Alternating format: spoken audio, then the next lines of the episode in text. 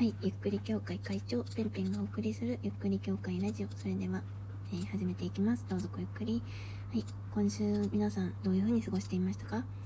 先週と随分過ごし方が変わった人も多いんじゃないですかね。っていうのはやっぱり、あの、コロナウイルスがね、もう、なんでしょうね、日本でもかなりもう防げない状態、えー、防ぐにも防げない状態になっちゃっていたりだとか、あとは、えー、相次いで有名ミュージシャン、有名アーティストのライブが中止になったりだとか、中止だったり延期ですね、になったりだとか、あとはいろんなイベントが開催中止になったりとかして、で、みんなの、えー、あとあれですね、小学校のイベント、卒業式とか、あと卒園式とか、あと小学校とか、えー、保育園とかの早めの夏休みみたいな感じになったりとかして、かなり、うん、影響、影響というか今週1週間でだいぶ、その、方向性が変わりましたよね。日本の政府の対応が変わったもんで、やっぱり政府が変わると、日本の、えー、社会も変わるんだなっていうのが、なんか、まじまじと、当たり前っちゃ当たり前なんですけど、まあそうだよな、みたいな感じで、えー、なりましたね。まあ、友達とかもね、なんか、ちょっと気が見ちゃっている子とか、いたりとかして、うん。で、まあ、あと、えー、まあ、これデマだったんですけど、デマでよかったって思ったんですけど、私のいるビルの、えー、1階に感染者が出たみたいな噂が今日あったんですよ。で、えー、マジ？超やばみたいな感じで思ったんですけど、それもなんかデマだったみたいな。逆に、どこから来た情報みたいな感じで、そういういろんなデマが広がっていて、で、まあそのデマが原因で、トイレットペーパーがないらしいですね、今。ちょっと私まだあの、行ってないんでわかんないんですけど、トイレットペーパーがすごく高騰していたりとか、なんかするって聞いて、で、まあ、なんかもうないのかって思ってで、とっさに、あれ、うちトイレット、あ、ギリギリギリあるけど、どこまでもつかなみたいな。うん、もうそういうのに、もうかなりみんなの心理状態が振り回されてしまっているというか、精神的に不安定な状態なので、うん、ちょっと危ないですよね。で、不安定な時って、なんか、やっぱり、誰かに頼りたくなるじゃないですか。だから、騙されやすくなるのかなっていうのも感じています。うん。よく考えればわかるんですけれども、もうなんか全部鵜呑みにしちゃって、なんか騙されちゃうみたいな。うん。そう。そういうのがあったりとかするんだな、みたいなを感じていますね。まあ、今、なんか、えー、私がどうしてこんなになんか、なんでしょうね。冷めた、冷めた考えを持てるかっていうと、あの、あれなんですよね。私、あんまりニュースとか見てなくて。うん。っていうのは、ニュースを見ると、絶対に精神やられるなって思ったんですよね。うん。結構、なんか、私も、前見た、前というか先週とかテレビつけちゃったんですよ、間違えて。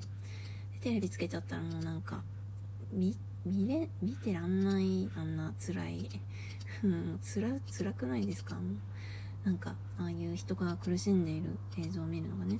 で、現実から目を背けているみたいに思う人もいるかもしれないんですけど、むしろあれを見ることによって、自分の精神がダメージを受けて、で、やっぱ病は気からっていうぐらい、その、えー、精神的ダメージを与えられているわけですよね。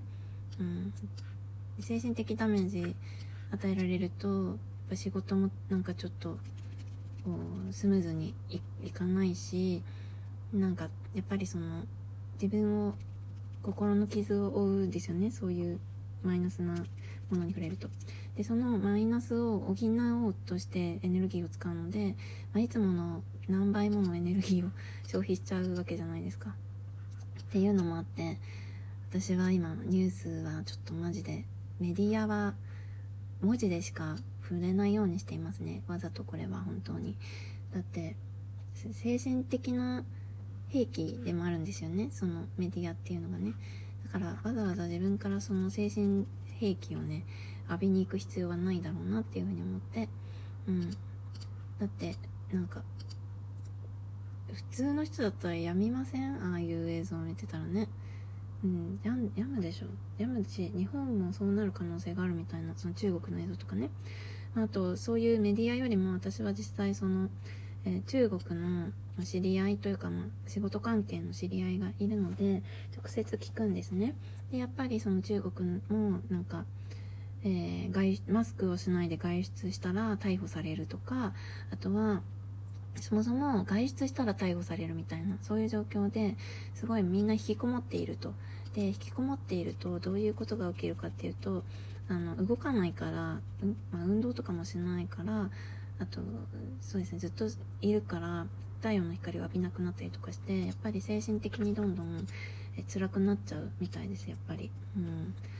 そうなのよ。でそういうのをなんか、うん、見ていると私はなんかそっちの方があの危ない。もちろんコロナも危ないんだけど何て言うのかなその精神的なダメージその経済とかもそうですね、えー、まあ、だからね考えた方としてそのまずコロナも危険ですと。で本当にそのコロナで死者が、えー、出る可能性も十分にあるんだけど。要は二次災害ですよね。本当に健康な人でもその外出しないことによって不健康になってしまう。うん、そういう危険性がある。そう。でプラス経済が回ら回っていない状態なので本当に精神的余裕がなくなると思うんですよ。特にあの今後ね今後コロナが収束した後経済はものすごいダメージを受けていると思うんですよね。だからその経済的なダメージがえっ、ー、と多分第二の精神的病の始まりでやっぱりそのえっ、ー、とどこも多分赤字になったりとかすると思うの。それによって今まで、まあ、ブラック企業だった人がよりブラック企業になりホワイト企業もブラックになるとそう。でも赤字みたいな赤字みたいなニュースもね多分すごく聞くと思う。今だって株価がすごい下がっているでしょ？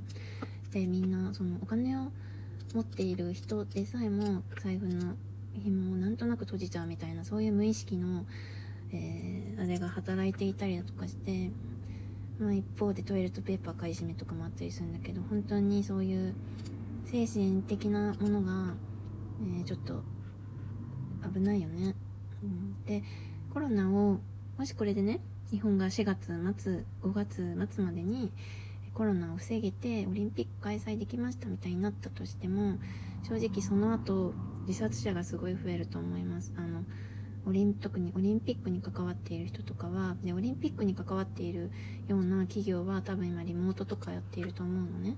そう大きな企業だから。多分そういう社会的なあれも見え方もあるからそういう措置を取ってると思うんだけどそれによって多分そのコロナ収束後の仕事が大変だしオリンピックもあるから本当に、えー、カオスになると思う。それでみんな疲れて心の余裕がなくなって、えー、精神的な病になっちゃう人もすごい増えちゃうんじゃないかなっていうのが、まあ、私の心配。うん。だからなんかうん。うんそうね。多分コロナで死ぬ人以上の自殺者が増えるんじゃないかなって本当に心配なんだよね。もちろんその目先のコロナは本当に危険だと思うんだけど目先のコロナを心配するのも大事だけど心配しすぎて本末転倒みたいになるのも嫌やなっていうふうに思うよね。うん、っていうのがありますね。うん、まあそんな中でねこういうなんか、えーお家で楽しめるようなラジオとかがもっと流行ってくれるとなんかみんなの心の安らぎが増えるかなっていう風にも思ったりもします。うん。っていう風に思うんだよね。って言っても私今回の内容全然そういう感じじゃないから。は？って感じなんですけど。そんな感じで。まあ今私仕事しながらやってるんですけど。あもうすぐ12時なんだけど。やば帰んないと。最近さなんか夜遅いんだよね。夜遅いとさ全然人がいないのね。うん。やっぱりコロナの影響もあると思うんだけど。うん。で、私はコロナの影響で終電なんだけどね。本当に。ね。そう。みんな、ひとまず、あんまり出歩いちゃ、出歩かない方がいいと思うよ。この土日ね。もう感染者いっぱいいるから。